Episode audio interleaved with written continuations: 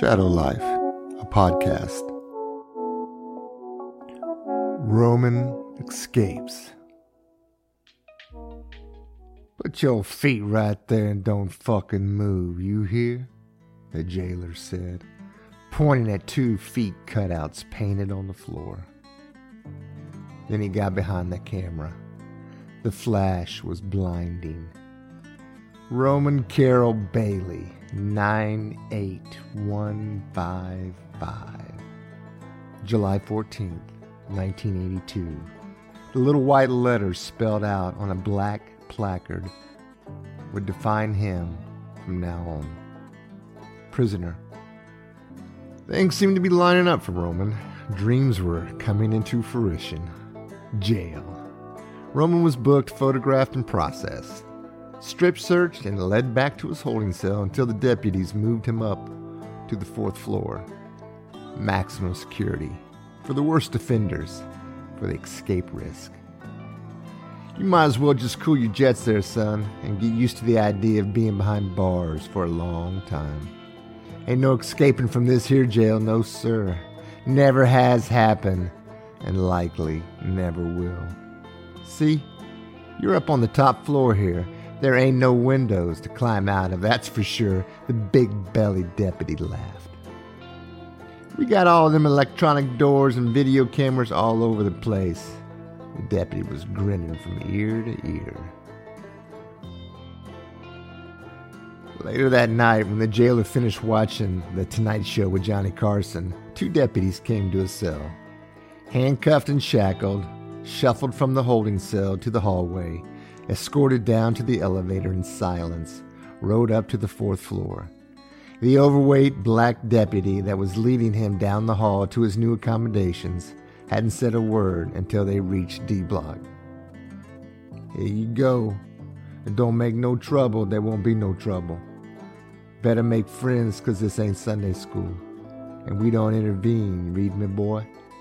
The deputy behind Roman removed his chains and cuffs opened the still solid steel door and motioned Roman to enter. Roman nods. His stomach grows cold and his muscles start to tighten and coil. Memories of Indiana boys' school begin to flood his mind, just like old times. It was dark. That's what struck Roman first.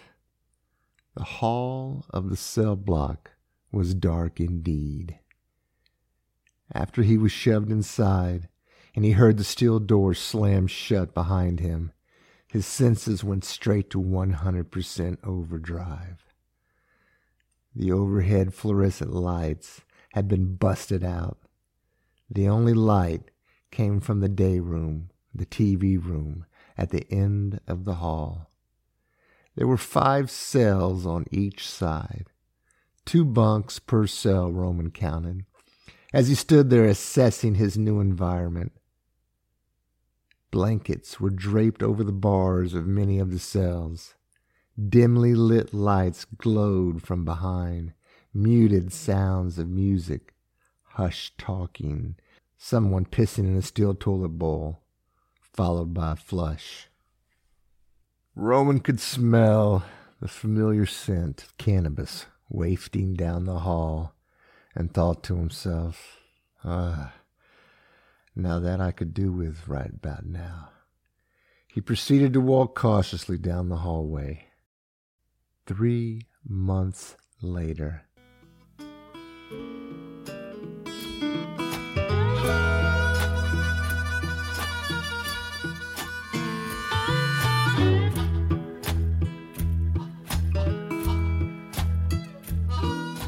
As Roman sat in his cell staring at the ceiling, his mind automatically switched on replay, drifted back to Mora's visit. I'm fine, really, Roman was saying. Oh, yeah. I can see that. Looks like you're doing a wonderful job of it so far, Moore replied, looking at her son's black and blue face, biting her lip, trying not to cry. Again. Roman held the phone up as, as if he was going to hang up.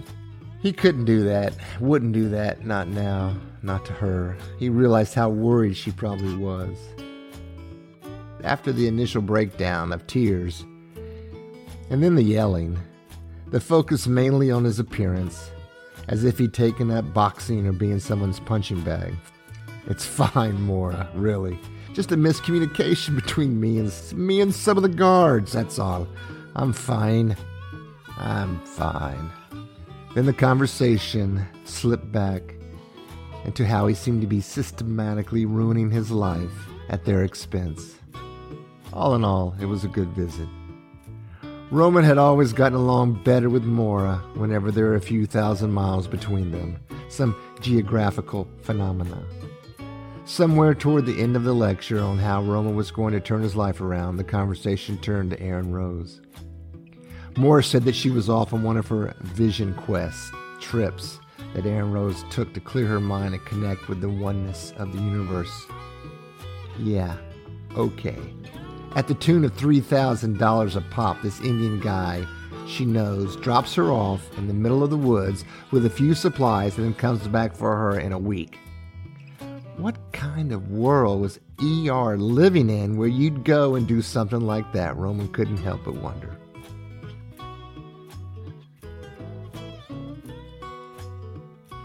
Mora then went on and said, I called her but never got an answer. Then her friend, you know, the one from her theater group? No, Mom. Yes, you know, with the blonde hair? No, Mom. With the little dog? No, Mom. Okay, whatever. Yes, I know her. No, you don't. Why would you say that? Why would you tell me that if you don't? I swear, I, I don't understand you sometimes. And that's how it would go, seemingly every conversation we had ever had. Until Roman rolled his eyes threw up his hands, and walked away. Well, her friend even called me to see if your sister was with me. I told her no, I hadn't heard from her in days. I tried to call you, but never got an answer. I had no idea where you were, what you were up to. No one had, until now. Roman lifted his head to meet her eyes. Okay, Mother. What's the big deal? So Aaron Rose split for a few days. If I remember correctly, she's 21 now. She could do whatever she wants. She can Mora interrupted Roman mid sentence. She's tried she tried to kill herself, Roman. And no one knew where in the world you were.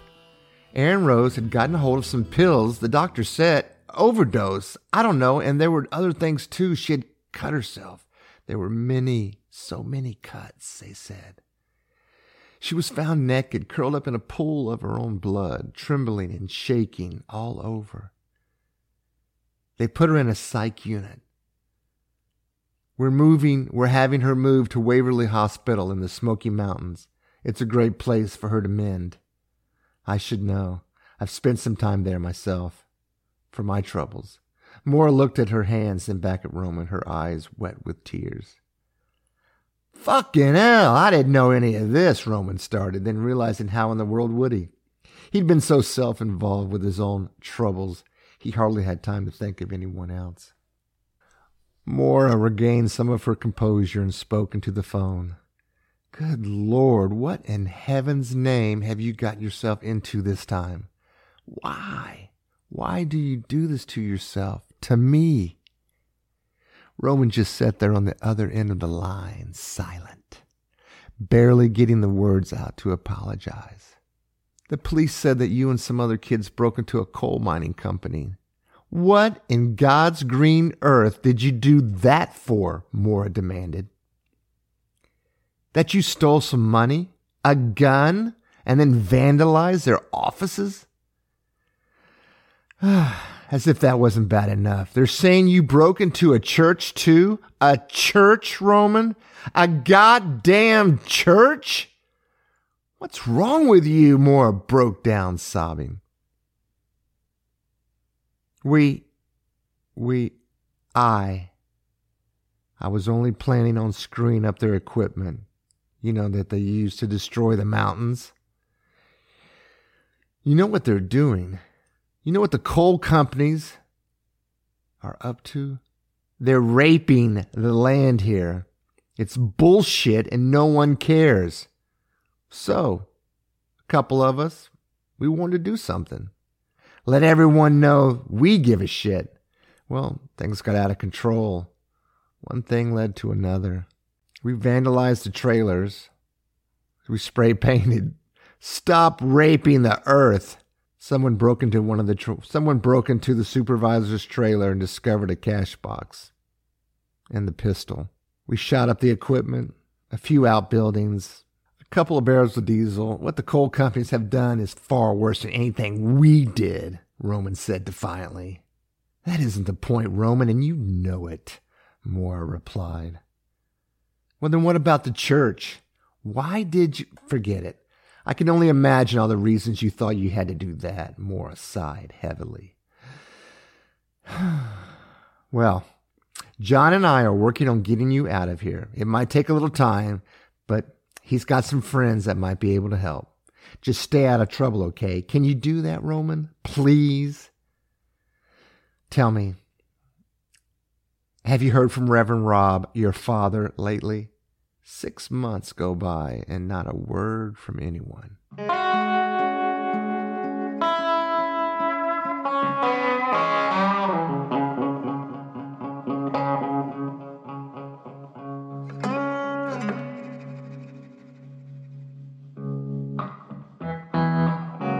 His court appointed lawyer told him the trial was rescheduled due to a clerical error, some bullshit. It was later that afternoon, by the time the idea had begun to form in Roman's mind. He had to get out of there. He had to see Aaron Rose. Frank Wilding was serving six months for stealing a hearse from a local funeral home, then taking a joyride with his girlfriend. The only problem was that poor old Mr. Tompkins was still in the back waiting to go to his final resting place. Roman and Frank became friends almost immediately upon Roman's incarceration. Frank had a wild streak a mile wide, and he never backed down from anybody. He liked to smoke grass and made his own shine. Roman learned how to make jailhouse wine, or hooch, as Frank called it, and he showed Roman how to take fruit, sugar, and yeast, the process of fermentation, and how to let it simmer to make a jug of house wine that would, as he put it, put your dick in the dirt. Roman looked at Frank one night as they shared a joint smuggled in by one of the jail's trustees. I can't go to the castle. I just won't. I know deep down in the very marrow of my bones down and deep in my bones, I know I won't survive in there. Roman confided in Frank. And Roman told Frank what had happened with Aaron Rose. That he had to get out. He had to see her, if only for one last time. I have to see if there's anything I can do for her. She's different than most people, always has been, but she's lost and she doesn't want to go on anymore. And evidently, she doesn't want to go on anymore. I've got to try and do something, Roman sighed. The intensity in Roman's eyes gave Frank some pause. Well, then, shit. All right. If you gotta go, then let's go. Frank said, slapped his leg, and took a big draw on the joint. Hold on, cowboy, Roman said. You've only got like, what, two more months left on your sentence? And you want to break out of this place with me? That's insane. Why would you do that? Roman said, asked him. Well, yeah, you got a point there. That's sure enough crazy, but I'm bored to tears in here. I sure could use night out if you know what I mean, Frank said with a smile, knowing what Roman was thinking. Frank and Roman spent the next three days working out their plan. The one facet of it that Roman didn't like was the part where he'd have to rely on jail trustees in order to pull it off. Roman was just naturally suspicious of strangers, and depending on one made him very nervous. Oh, it's going to be fine, Frank told Roman. I've known that Ray my whole life. He can be trusted. I give you my word. Frank looked into Roman's eyes and said, I wouldn't chance it otherwise. So that's that, Roman thought. The final piece of their plan. If Ray, the trustee, held up his end, it just might work. Roman knew much of it depended on a good amount of luck. There was only so much planning one could do. In the end, it all came down to timing, and most of that had to do with luck. Roman and Frank sat in their cell with a blanket hung over the bars and Frank's boombox blaring as Roman outlined the plan. He pointed up into the air vent above the stainless steel toilet about a foot from the ceiling. That's our way out, Roman said. Frank looked up at the 12 by 6 inch air conditioning vent, then turned back to Roman. Uh, so you're planning on squirming your way through the air duct system? Roman just shook his head. Not at all. We'll knock the vent out, chisel around the opening it leaves, just big enough for us to squirm through and drop down to the catwalk on the other side. That's where the maintenance guys go for the plumbing, to work on the plumbing. It leads straight to the trustee cell, doesn't it? Frank began to smile. Yep, sure does. And that's where Ray comes in. Ray will make sure that door from the catwalk to the trustee cell is unlocked. Frank nodded his head approvingly. Yes, Roman replied. We know the trustee cell is never locked, right? They come and go whenever they want. They'll all be sound asleep by two in the morning anyway. Then we'll just tiptoe through their cell. Frank nodded affirmingly. All right, but then what? Frank just stared at Roman, suddenly doubting his friend had forgotten one very big, glaring problem. Uh, are you planning on walking out the front door? What about all the CCTV cameras? Roman leaned back and lit a cigarette. He looked at Frank expectantly and then said, Yes, well, this is the part where a little faith comes into play. No, I'm not planning on going out the front door. Roman begins humming the tune Up on the Roof by the Drifters. When this old world starts getting me down, and people are just too much for me to fake. I climb right up to the top of the stairs and let my cares just drift into space. On the roof, it's peaceful as can be. Roman stopped singing when Frank burst out laughing. Brother, you are some kind of crazy. That's a fact, Frank responds. I'm still not sure how you plan on dealing with the cameras, though, Frank again broached the subject. Well, um, I'm really not, Roman replied.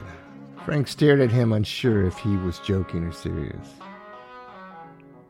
I don't believe that anybody even looks at those monitors unless something is happening. I mean, think about it. Who's on from midnight till 6 a.m., anyways? Fat Bubba Joe? And do you think for one second he'll be glued to the monitors at 2 in the morning? Or downstairs in his apartment taking a nap? hanging on the bars of the female cells trying to bribe one of the women to blow his fat ass. Roman laid it all out for Frank. He had gathered information from multiple sources times the deputies checked in and out, when they ate, who worked on the fourth floor, the top floor, and where they were housed. Roman's plan was to make a batch of hooch for the entire cell block to celebrate the holidays. With Christmas just a few days away, get everyone good and drunk, turn up the volume on everyone's boom boxes and play all those Christmas carols. He'd use a steel leg he had worked loose from the bunk bed as a sledgehammer. They would chip away around the hole the vent left, and on Christmas Eve, when the jail would only have its skeleton staff, supervised by none other than fat ass Bubba Joe, who Roman was willing to bet his life that fat Bubba Joe would be downstairs in his little apartment sound asleep, or trying to get his dick sucked from one of the prostitutes on the women's block. When the hour was right, they'd crawl through, drop down into the catwalk on the other side, and walk through the open doors into the trustee's cell. That was the moment of truth. Roman would then have to roll the dice and walk out into the bright fluorescent lit hallway, fully monitored by CCTV, as if they owned the place, and pretend that they were just a couple of trustees headed to the rooftop for a smoke. No big deal. We do it all the time. Once up on the roof, well, that gets a little trickier. They'd have to find a way down four floors to the ground. Roman thought he had it solved, though. There should be a four inch sewage line running from the basement all the way up to the roof to vent, and that line would be right in the corner where the two exterior walls came together. Roman told Frank he had remembered seeing such a pipe when he was brought in. He told Frank how the deputies bragged about how the jail was escape proof. There weren't any windows to lower themselves out of to escape, and that's another reason why the jail didn't have a razor wire fence around the perimeter. For what? Ain't no windows to jump out of, you damn fool. Frank looked at Roman, nodded his head, and slapped his leg. Well, sounds like a fine plan then. Uh, just a minor tweak if you don't mind, Frank said. How about we skip the hooch for the sake of precious time and let me substitute something quicker and more effective? What do you have in mind? Roman queried. Ludes. I can get 'em smuggled in easy enough. Plus a few extra dollars we make off 'em might come in handy, don't you think? Frank eyed Roman to see if he was on board. Perfect, Roman said. Absolutely perfect. Thank you for listening to Shadow Life, The Roman Files. And if you'd like to help support this podcast, please consider clicking on the Support the Show button and make a small donation. A portion of the proceeds will go to those in need of mental health services like the Trevor Project and Brain and Behavioral Research Foundation.